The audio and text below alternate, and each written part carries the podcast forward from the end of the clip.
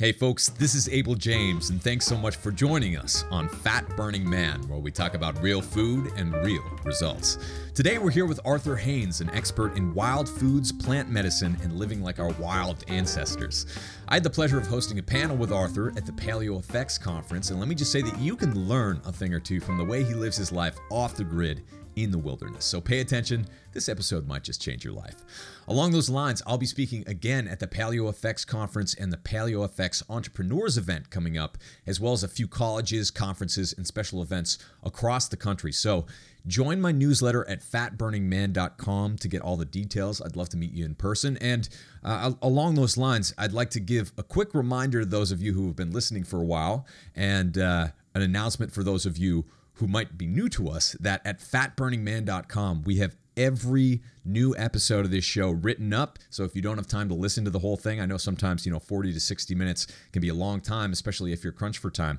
You can get the entire blog post at fatburningman.com under the person's name that I'm interviewing. Every episode of this show is available for free. You can get video versions, you can get audio versions of the show. And also for episodes in the past 1 to 2 years, we've been writing up an entire blog post transcript with key takeaways from every episode. So if you just have a few minutes and you want to learn about a particular subject, like what's the best way to train for a marathon? How do I burn fat as quickly as possible? What's the deal with ketosis and intermittent fasting? What should I put in my coffee? If you have any questions about that, just go to fatburningman.com, and there's probably an interview or a blog post that's ready for you with key takeaways that you can get, and you don't have to listen to an interview or watch a whole interview either. But I wanted to make this information available to you no matter how you want to get it. So text, video, audio, it's all there for you at fatburningman.com. Check it out, and it's totally free. Before we get to the show, I have something quick to share with you. When I first overhauled my nutrition plan with a primitive version of the Wild Diet, I dropped about 20 pounds in just over a month. Now, I'm very happy to say you readers and listeners are making me look like a complete slacker. We recently kicked off a 30-day challenge in our online community, the Fat Burning Tribe, and we had over 2,000 people join us as members of the tribe to participate from more than 20 countries across the world. So congrats to all of you who joined in the Wild Diet 30-day challenge. Your stories always bring a smile to my face. So here's one of my favorite success stories from Joshua, who just beat sugar addiction. 20 pounds down in 30 days. I'm really feeling great. I'm a recovering sugar addict, and I've fallen off the paleo wagon so many times in the past few years. The Wild Diet has been different. The meal plans, the tribe support, the guilt-free desserts, and especially the green smoothies, where have these been all my life, have made the Wild Diet stick where basic paleo didn't. I'm a longtime listener to the podcast, but getting the book and meal plans made a huge difference. I can't recommend it strongly enough. Congratulations, Joshua, and thank you so much. So we have more good news. During the challenge, tribe members said that the Wild Diet 30-day meal plans are the best nutrition and shopping resources they've used in a long time. So we're going to make monthly done-for-you wild meal plans a part of the membership in our online community. When you join the Fat Burning Tribe, you'll now get a new set of 30-day meal plans every single month. So you'll never have to worry about what you're cooking for dinner again. And the best part is that these monthly meal plans are a $47 value, and they're totally included in your tribe membership. So the Wild Diet is about changing your attitude toward food, eating the most nutritious food you can find and afford, and changing your habits for a lifetime of health. It's really less of a diet and more of a lifestyle, as many people who come on board quickly realize. So if you're ready to start eating delicious food and shedding stubborn fat, check out the Fat Burning Tribe. All you have to do is go to, from any device, fatburningtribe.com. That's fatburningtribe.com. All right, on to the show with the wild man himself, Arthur Haines. You're about to learn the surprising benefits of eating wild foods, what it's like to live off the grid in the wilderness, why domestication has damaged the health of plants, animals, and humans alike, how to liberate your thinking from the status quo, and much more. All right, let's go hang out with Arthur. Hi, folks. I'm very excited to be here this week with Arthur Haines, who grew up in the western mountains of Maine, a rural area that was home to swift streams known for their trout fishing. He spent most of his childhood in the Sandy River Valley hiking, tracking, and foraging. Arthur now runs the Delta Institute of Natural History in Canton, Maine, where he teaches people the value of foraging, wildcrafting medicine, and primitive living skills. How are you, Arthur? I'm great. I really appreciate you inviting me to be part of your program. Absolutely. Yeah, so I grew up in the backwoods of New Hampshire. Now we're in the middle of nowhere in the Smoky Mountains, which is awesome, but it's a totally different world than the suburbs and certainly urban living where most people are used to. So if you follow the rat race, it seems easy to be disconnected from where we came from as humans, disconnected from nature. So how does living in the boonies like you do change your approach to how you live and view the world? Well, there's a lot of directions we could go with that question, but certainly one of the things that it opens up is a lot of opportunity to actually practice things like foraging and wildcrafting medicine, or even hunting for people that are interested in that particular pursuit. I think a lot of people have a great deal of interest in these particular things, but you know, with I think it's about 80% of our population lives in an urban setting.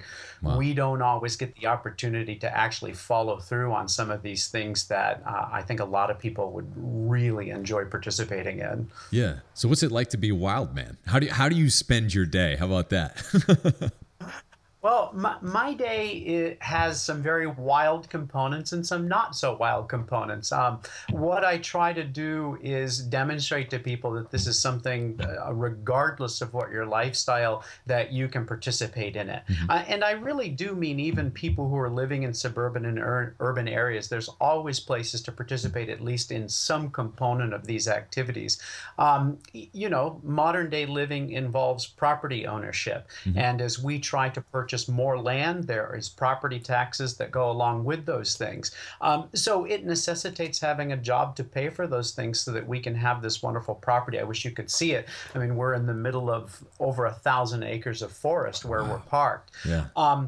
But what we do is we make sure that a lot of our spare time is dedicated to being outdoors, gathering things that we use here in our home. So even though I live in a relatively modern home, it's a solar powered off the grid home, it's what we do outside of the home and the things we bring back to the home that allow us to sort of touch base with those hunter gatherer lifestyles. Mm-hmm. So what, being someone who lives that lifestyle, as you drink from that, I love it.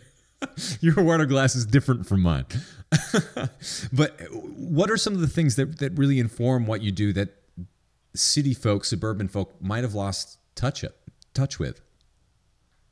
Well, I mean, I essentially let the research that I've done into hunter-gatherer lifestyles really guide a lot of what I do. Mm-hmm. And I'm not one of those people that thinks that, they had everything perfect and it was Eden and everything is screwed up now. Sure. That's not what's happening. But certainly if anyone digs into the medical anthropological research, you can identify a number of features about hunter-gatherers that surpass the quality of life that we have there. And I'm sure your listeners are already familiar with a lot of this stuff, like chronic disease, happiness and contentedness and this kind of thing. And so we are trying to pull in all of those elements that we can into this modern life, essentially recognizing that there are some things that we may not want to follow, but we're going to do as much of it as we can so that we enjoy a diet that is closer to theirs than what most people are experiencing. Mm-hmm. Water and medicine that's closer to theirs, even our clothing. The way we raise our child is based on a lot of principles that anthropologists had recorded.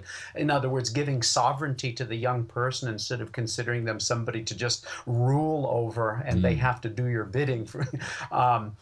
So those are the great things I love about it. It's possible for anyone to do this kind of stuff, at least to some extent. And I'm just trying to show this is a path that we're moving forward into the future, not trying to go backwards into the past. Absolutely. And there's a lot of value, though, in seeing the way that people used to live just as a function of what was available around them.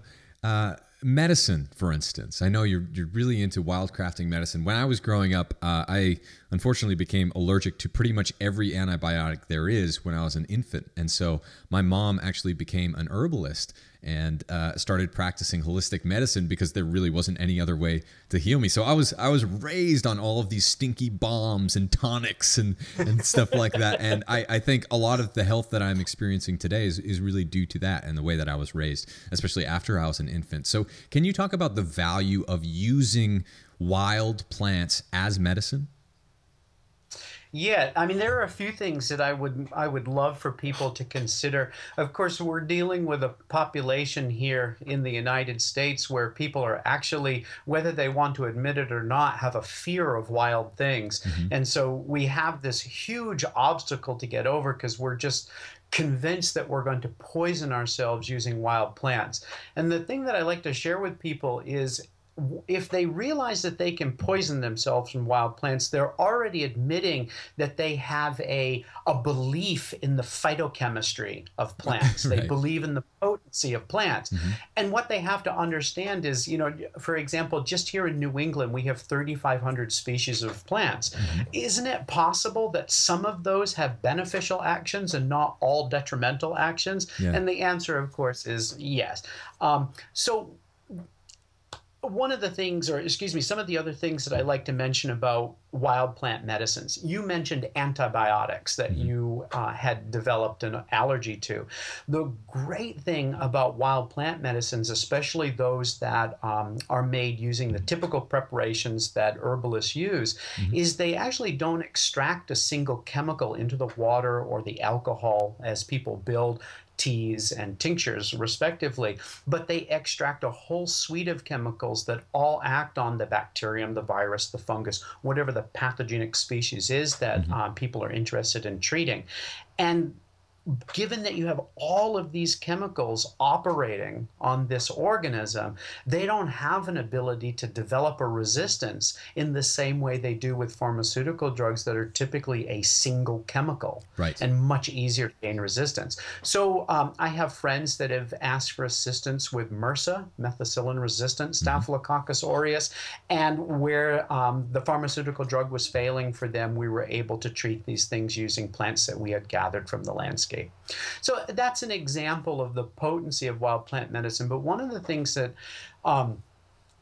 most people don't think about is when we take medicine, a portion of that passes unmetabolized through our body and enters, obviously, the waste stream, which goes out into the sewers. And in some urban centers, that water is recycled for use in the home again. And unfortunately, the methods that they use to essentially cleanse this water of the waste is not able to remove pharmaceutical compounds. So when you're using these kinds of medicines, all of that is going out into the environment. So the antidepressants, the anti-fertility drugs, the antibiotics, everything, whether it's the wildlife in a rural setting or the people in an urban setting, are actually getting dosed with these subtherapeutic amounts every single day throughout the year when they're using their water.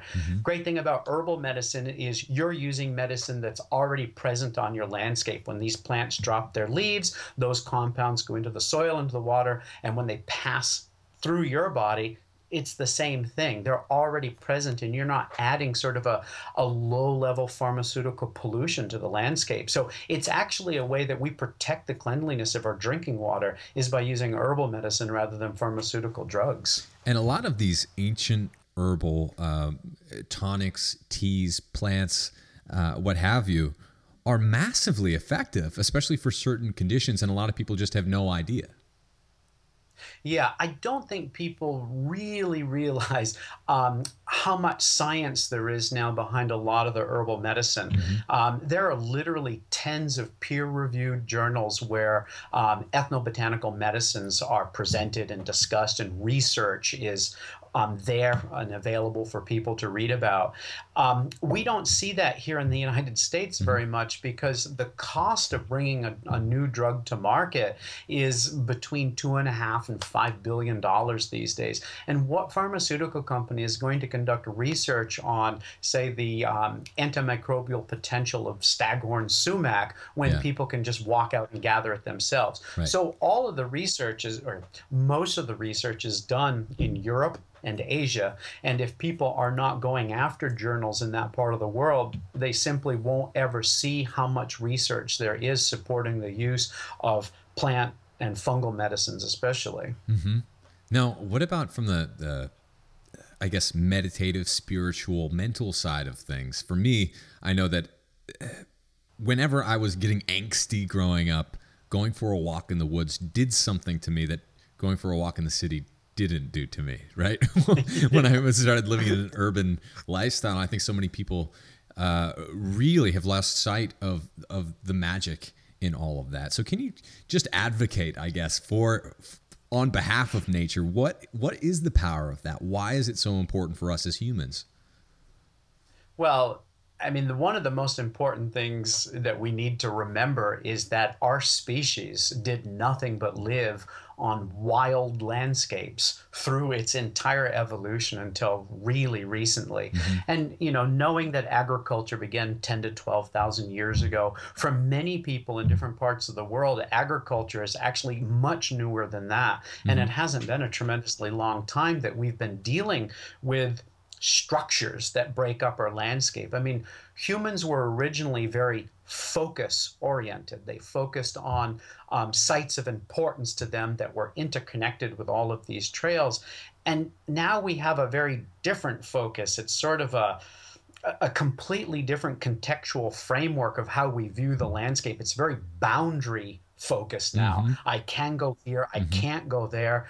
That just changes the way we think about everything. But given that we live here in the United States, and you know, if there isn't a study documenting it, we're just not going to believe it. Yeah. We don't have that ability, or not all of us maybe have that ability to sort of intuitively decide for ourselves, you know, yes, the sun is beneficial for me. It isn't something that just always causes cancer. Mm-hmm. So there actually is lots of study now looking at people spending time in nature and the effects to them.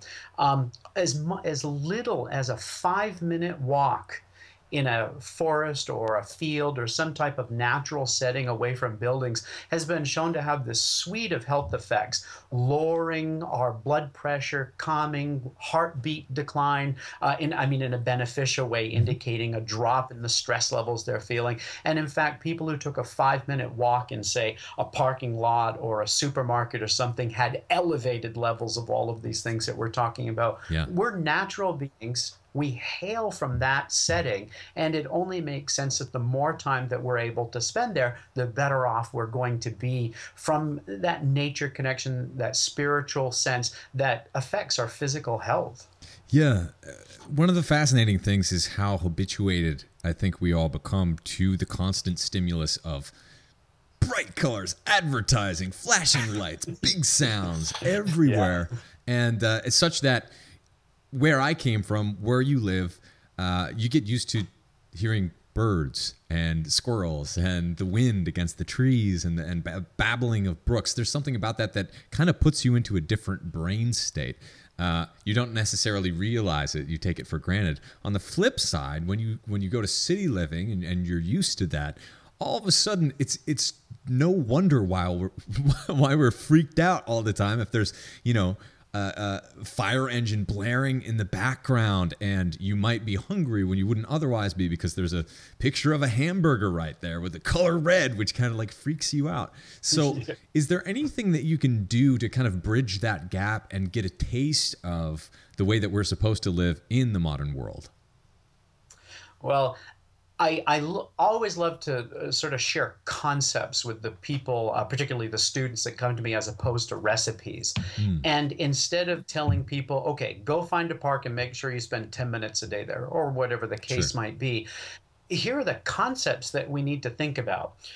Our city landscapes, our urban landscapes have a few things about them. There's tremendous noise pollution and there's tremendous light pollution. All of these things affect us.